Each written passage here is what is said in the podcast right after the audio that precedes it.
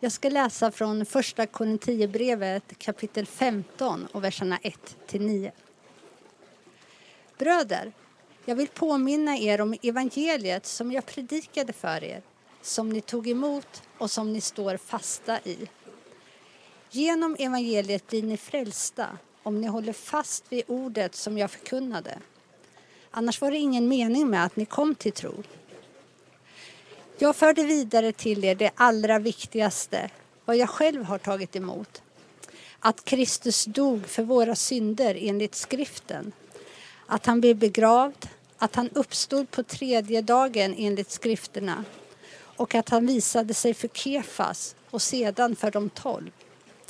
Därefter visade han sig för mer än 500 bröder på samma gång. De flesta av dem lever än, även om några har insomnat. Sedan visade han sig för Jakob och därefter för alla apostlarna. Allra sist visade han sig också för mig, som för ett ofullgånget foster. Jag är ju den minsta av alla apostlarna, inte värd att kallas apostel, eftersom jag har förföljt Guds församling. Tack för bibelläsningen och välkommen till samtalet. Magdalena Forsberg. Tack. Och Albin Alm, Sandra Lagerström.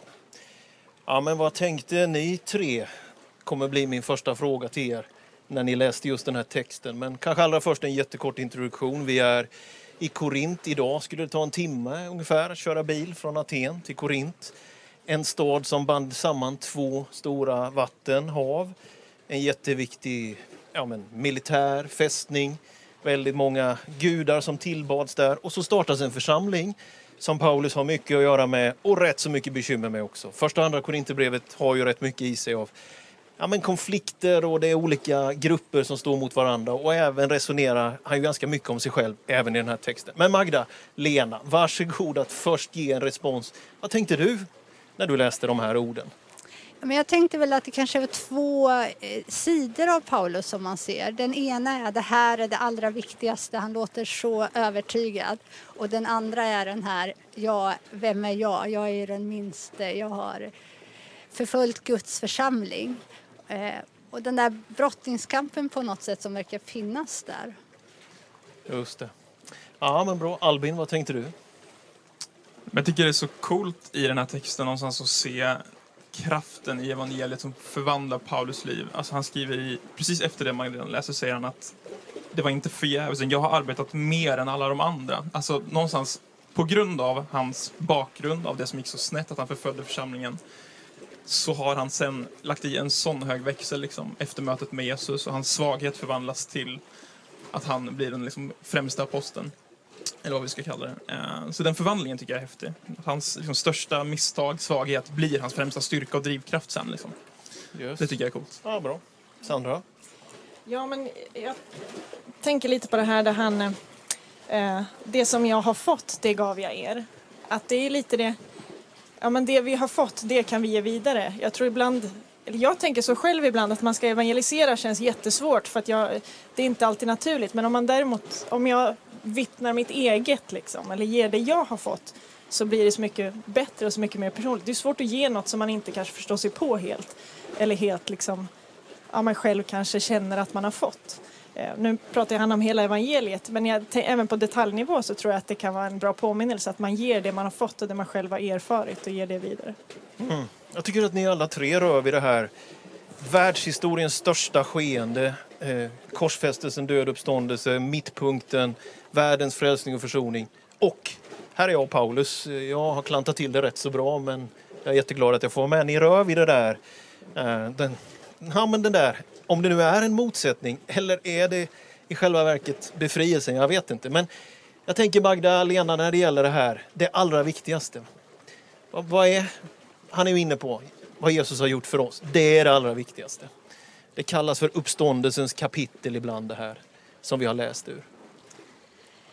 Ja, och där tänker jag att även han kanske har svårt att se det här. Han vet att det är det allra viktigaste, men att tala till honom själv då.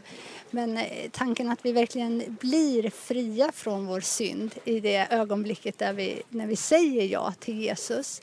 Även om konsekvenser av det som vi har gjort eller kommer att göra framåt får... Alltså det är klart det får konsekvenser, vi blir förlåtna, men det får konsekvenser, den handling vi gör, så det är ju någonting som vi får jobba med. Men som Albin refererade ju till kapitlet, eller versen som kommer precis efter, liksom det är Guds nåd. Han verkar ha hittat det där, Guds nåd i det allra viktigaste. Så oavsett vad jag gör så är det Guds nåd. Mm. Ja, men det finns ju i det här kapitlet strofer som vi alltid läser när vi håller begravningar. Står vi i en avliden kista, det som blir sått i ringhet uppstår fullt av kraft. Det finns formuleringar här som är så fantastiskt vackra. Albin, har du någon tanke om det här ändå? Att ja, men, hans död är det viktigaste, Kristi död. Och Paulus ger sitt liv för det. Men han exkluderar sig själv ifrån att ha något. Ja, men det är ju grunden, liksom, rättfärdiggjord genom tro. Man kan inte göra någonting. Ändå är han ju välutbildad, han är stark ledare, han jobbar dygnet runt typ. Tänker du, om man säger idag liksom i en liksom modern, urban tid, har du någon tanke omkring det där? Vad ska vi göra som kristna? Är det något att jobba? Alltså, ska man ligga och vila eller ska man fightas? Den där lilla smidiga frågan. Ja. Nej, men om man bara backar lite. Alltså, den här texten är ju, konsensus råder väl typ kring att det här är den tidigaste texten vi har som styrker att Jesus uppstod från de döda. Ja. Och det är väldigt viktigt för Paulus, han skriver om vilka är det som har sett det här, att det faktiskt är en historisk händelse. Jag tycker det är ju det stora och det häftiga med vår tro. Det här är inte berättelsen om någon mytologisk flummig grej som hände i Far Far Away liksom. Utan det har hänt i historien. Mm. Det har, liksom, vi har de här vittnena. Paulus raddar liksom, vittne för vittne. Ja. Och i det någonstans så blir det att han flyttar fokus från sin egen tjänst och det han står i till att ja, men det som verkligen behövde hända för att jag skulle kunna vara där jag är idag, det har hänt. De här personerna har sett det. Och ibland tror jag att om man kopplar till 2021 så tror jag ibland att ja, men, det är ganska få som ser på Jesus på det sättet faktiskt. Ja. Som en historisk faktisk person som har levt. Jag tycker ofta att man kan komma in i samtal med folk och säga så här att jag tror att Jesus är levande, precis som vi fyra sitter här vid ett bord. Jag tror att Jesus är precis lika levande idag. Han är inte en fysiskt kött och blod som vi är. Men han är en levande person, han har funnits i historien, han lever än idag. Liksom. Det basala faktat tror jag är så viktigt och det är mycket det Paulus trycker på här. Jesus har funnits på riktigt, han har på riktigt dött, han har på riktigt uppstått och därför är Paulus där han är idag. Liksom. Det har inte att göra med någon bedrift han har gjort eller att han har läst under Gamaliel eller någonting, utan det har att göra med att Jesus har dött och uppstått i historien. Alltså borde det vara samma drivkraft för oss eller? Ja, och det där är väl också liksom mysteriet, kanske det svåra i den kristna tron, att det viktigaste är inte en andlig form eller någon metod, utan det viktigaste är en historisk person som har funnits, och det är väl kanske både lätt och svårt. Men Sandra, han har ju ändå jobbat med sig själv, höll jag på att säga, sin egen historia, det han har gjort, han har förföljt troende, allt detta. Hur ska man tänka om sitt liksom, bagage och allt det där? Att man ju, alla människor, ja men vi har synder, vi har dåliga, vi har kanske gjort fel vägval. Och sen ändå är han liksom, kämpa det här, liksom, det är Kristus.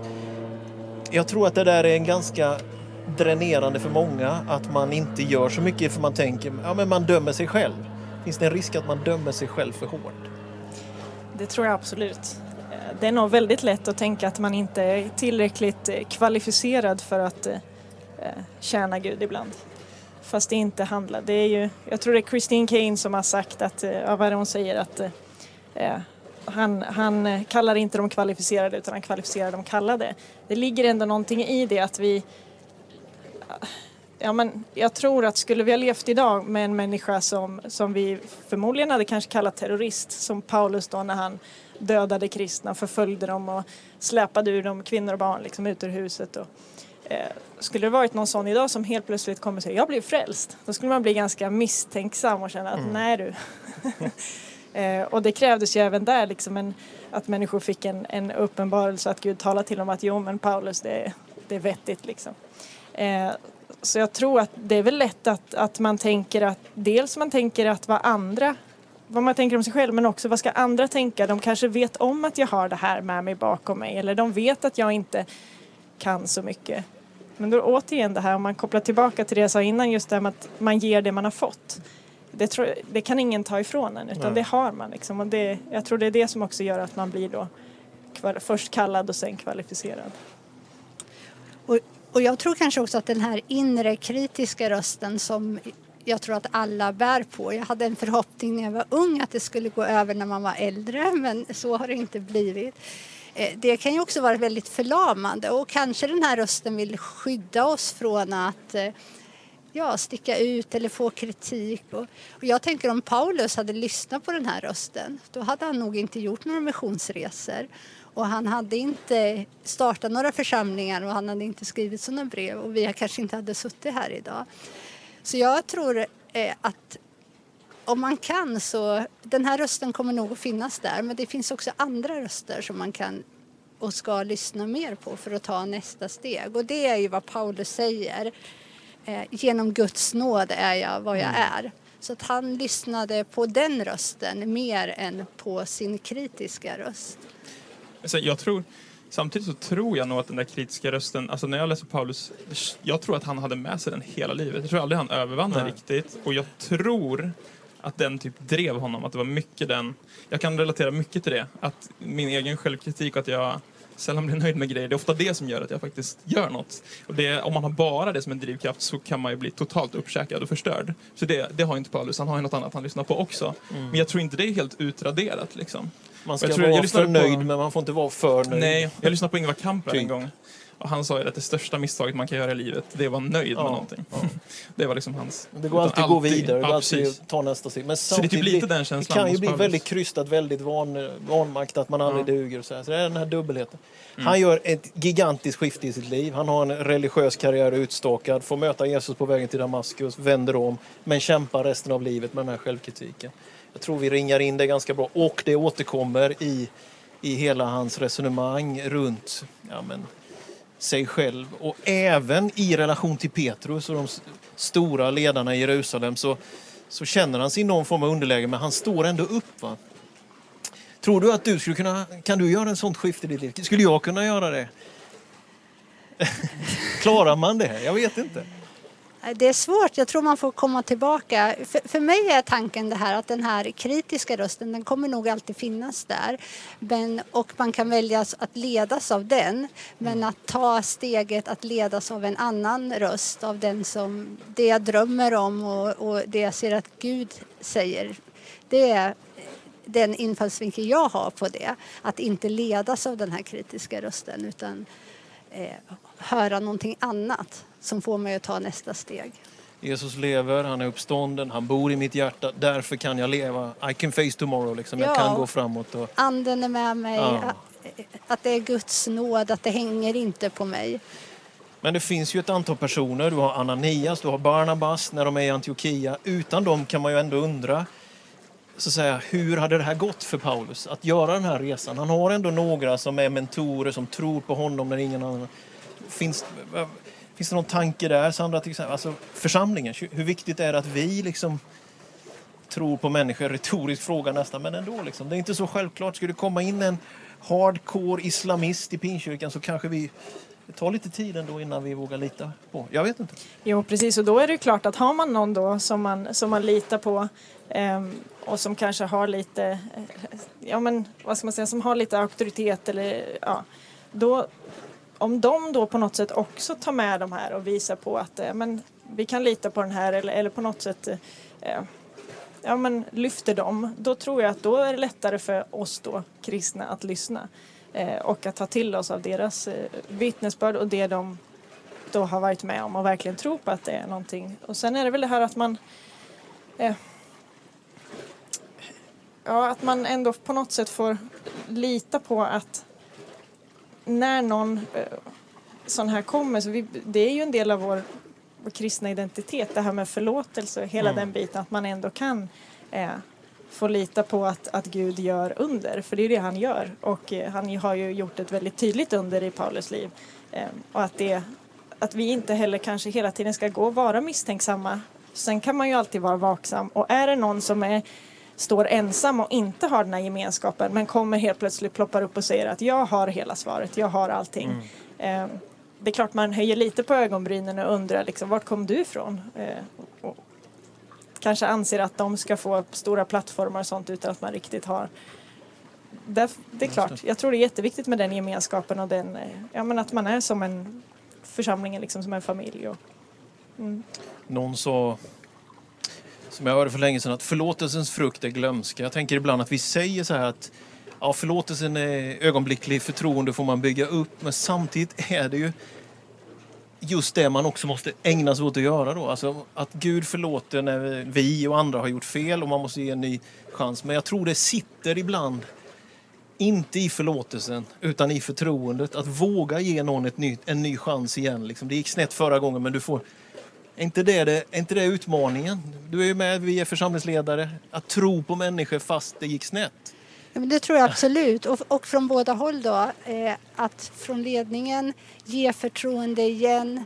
Säga att vi finns här. Vi vill stötta dig. Gör ett nytt försök. Och samtidigt att då personen i fråga är villig att tänka hur jag gör det bättre den här gången. Just det. Det måste ändå finnas någonting. Det kanske inte är så dumt ändå att Paulus är lite självkritisk. Han kanske hade någon slags lite så här ådra som ibland tog honom lite för långt i sitt nitiska också. Att han faktiskt behövde det här Petrus, Barnabas.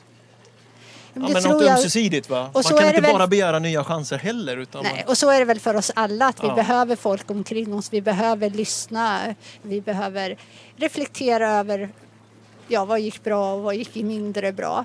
Hur utvecklas jag?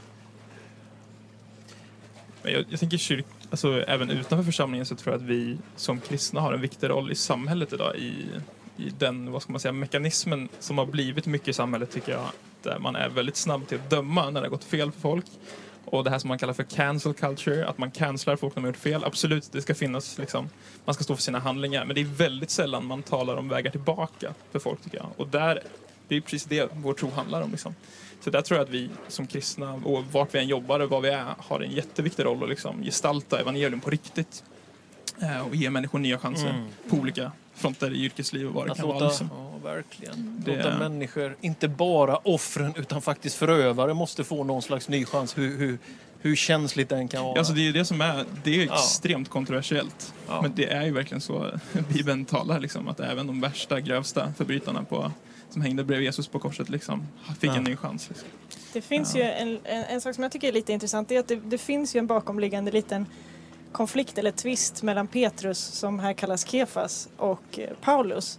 Och tidigare så skriver han sitt namn först och sen Petrus. Och här så skriver han Petrus först av de som Gud har Jesus har uppenbart för efter uppståndelsen. Och det är ändå, det säger ganska mycket om deras relation att trots den här lilla tvisten och att de i Korintierna har liksom haft svårt då, de har liksom velat välja en av dem och kanske inte riktigt har litat på Paulus, så väljer han att lyfta Petrus och Kefas ändå och sen liksom som den första och sen ser han sig själv sist som den minste liksom. Det är ändå ganska i det här med konflikter och våra konflikter inom kyrkan att det ändå finns en försoningen oss emellan också. Att vara självkritisk och inse sin behovet av ödmjukhet, men det inte går över i självdestruktivitet så att man slutar tjäna Gud, utan Paulus liksom. Jo, men att det finns ändå, det är ingenting man avfärdar utan det är kanske ganska naturligt för oss som människor att vi tycker olika och ser olika på saker. Det är så lätt ibland att jämföra det man tycker är andras bästa och så vet man sitt eget sämsta och där kan uppstå en väldig diskrepans. Det är nyttigt att läsa den här typen av texter tänker jag om hur Gud har verkat i historien genom en Paulus. Ja. Korint, en församling med många gåvor, ganska brokigt, ganska många problem. Tack för ett schysst samtal, Magdalena, Albin och Sandra. Och Sandra, du ska få landa in samtalet i och skicka med oss en hälsning. Varsågod, Sandra. Tack. Det är, när man läser den här texten och bara läser liksom rakt igenom i första Korinthierbrevet så kanske man inte stannar upp så jättemycket just här utan kanske fortsätter lite mer. Så att ta en sån här text och gräva ner sig lite, det gör att man fastnar vid vissa saker och börjar förstå. Det finns så otroligt många lager. Det är väldigt fascinerande i Bibeln tycker jag. För att det finns så mycket att lära sig för i varenda vers i princip. Och Paulus pekar ju, som vi har pratat om, att han pekar på att det är Guds förtjänst att han är en apostel och det han har delat med sig av, att han är en ledare och att han är viktig för korintierna. Och han är hela tiden, liksom, det återkommer till att det är Guds nåd. Men det var en strof eller ett uttryck som jag fastnade med, som tänkte det här måste jag förstå mig på. Och det är i vers 8. Allra sist visade han sig också för mig, som är så som ett ofullgånget foster. Jag fattade inte riktigt vad han menade där, så jag tänkte jag måste kolla upp det här lite mer. Och uttrycket finns tidigare, det finns i Gamla testamentet och är ett uttryck som man använde, som judarna använde för någon som var... levde liksom i en situation som var totalt olycklig eller som om man var som ett hopplöst fall i princip, så kunde man använda den strofen. Och ibland så översätts det till ett dödfött foster och det blir på något sätt väldigt rått och dystert. Och tänk att Gud har skapat människan och sen sätter han den till jorden. Och då blir det lite som det här ofullgångna fostret. Det är som att det vart inget mer av ditt liv än så. Gud gjorde det, men sen vart det inget mer. Paulus liksom hade ju spårat ur och var helt emot de kristna till en början. Och i Jobb bland annat så står det om att han beskrivs lite som att jag är som ett ofullgånget foster eller som ett dödfött foster, jag borde begravas, för att han hade en sån otroligt hopplös situation där han inte alls, han såg väl inget hopp egentligen, för att han hade blivit av med allt. Han var i en situation som han själv inte rådde för, utan hade råkat ut för att förlora allt, förlora familj och förlora sin hälsa och så vidare. Och medan Paulus istället hade kanske på ett sätt förtjänat, om man kan säga så, den situationen han var i. De var två hopplösa fall. Men både när vi kommer till Jobb och till Paulus så finns det ju... Berättelsen är inte slut utan det fortsätter. Och det finns ett mirakel i att Gud har skapat dem. De kommer till världen, någonting händer, det blev inte bra. Men det finns ett hopp och Gud kan gripa in. Det fantastiska tycker jag är att vårt värde ligger inte i... Och det är det Paulus kommer till. Vårt värde ligger inte i vad vi har presterat eller våra omständigheter. Det kan vara hur som helst, för vårt värde, det finns där när Gud skapar oss. Och det har vi redan, oavsett vad som händer med oss eller vad vi gör, så finns det värdet. Om Gud kan använda Paulus till det han gjorde, han är en av våra kändaste kristna, om man nu kan säga så, en av de viktigaste för vår tro av människor. Och Jobs situation lyckades han vända liksom från ett totalt mörker till någonting fantastiskt, ett fantastiskt liv igen. Precis som vi har citerat flera gånger, de här verserna som kommer efter det vi läste i början. Vers 10 så står det att men genom Guds nåd är jag vad jag är, och hans nåd mot mig har inte varit förgäves. Utan jag har arbetat mer än de alla, fast inte jag själv utan Guds nåd som varit med mig. Jag tycker det är så fantastiskt att på något sätt alltid kunna återkomma till när man själv... Det har funnits stunder jag har känt mig totalt hopplös och haft tidigare i livet haft perioder när jag har mått riktigt dåligt. Och då är det så fantastiskt att kunna... se till att det finns fortfarande ett hopp. Det är aldrig kört. Jag har aldrig gjort någonting tillräckligt dumt eller dåligt för att jag inte förtjänar Guds nåd. Och jag kan aldrig heller må så pass dåligt att mitt liv är slut på det sättet. För det bästa är ju att vi har ju det eviga hoppet. Och det är klart att det här uttrycket, ett ofullgånget foster, ett dödfött foster, det fick mig i alla fall att tänka på mina... vänner som har förlorat ett barn i magen, där de har fått föda fram ett barn eller ett foster som inte har levt. Och det är ju något fruktansvärt, det är ju bland det värsta man kan vara med om som förälder. Men också mina vänner som av olika anledningar som jag vet om då har gjort abort. Och att få återkomma till det här att vårt värde ligger inte i vad vi gör av våra liv, utan vårt värde ligger i att Gud har skapat oss. Och vi är älskade oavsett vad som händer med oss. Och oavsett vad vi gör så finns det värdet alltid där. Och vi har ett hopp som är längre än det vi ser här på jorden. Vi har ett evighetshopp där vi får komma till det slutgiltiga målet. Jag hoppas att det kan komma fram till er att om ni känner att ni är i en totalt hopplös situation, att Gud, att det finns ändå någonting där. Det kan ju vara säkert vara svårt att ta till sig. Men ibland kan man behöva försöka inse eller lära sig, mata sig med det, att vi har det hoppet. Så jag hoppas, och jag tänker att vi ska be lite grann, att ni kan få känna så. Tack älskade Fader för att du älskar oss så otroligt mycket. Du har skapat oss varenda en, oavsett vad vi är i för situation eller har varit i för situation. Så älskar du oss så otroligt mycket, och det finns ett hopp för varenda människa, Herre. Tack för att du ser oss som sitter här, och du ser alla som sitter där hemma, Jesus, eller vart de är någonstans. Du välsignar, och du kommer med en kärlek till oss som har funnits där från första början. Just. Det finns ingen som är hopplös. Jag ber att du möter varenda en med din kärlek. På det sättet som du mötte Paulus, Herre, med din nåd, så ska du möta oss var och en, Herre. Genom korset, genom döden, genom uppståndelsen, Herre, så är det vårat när vi tror på dig. Tack Jesus. Amen.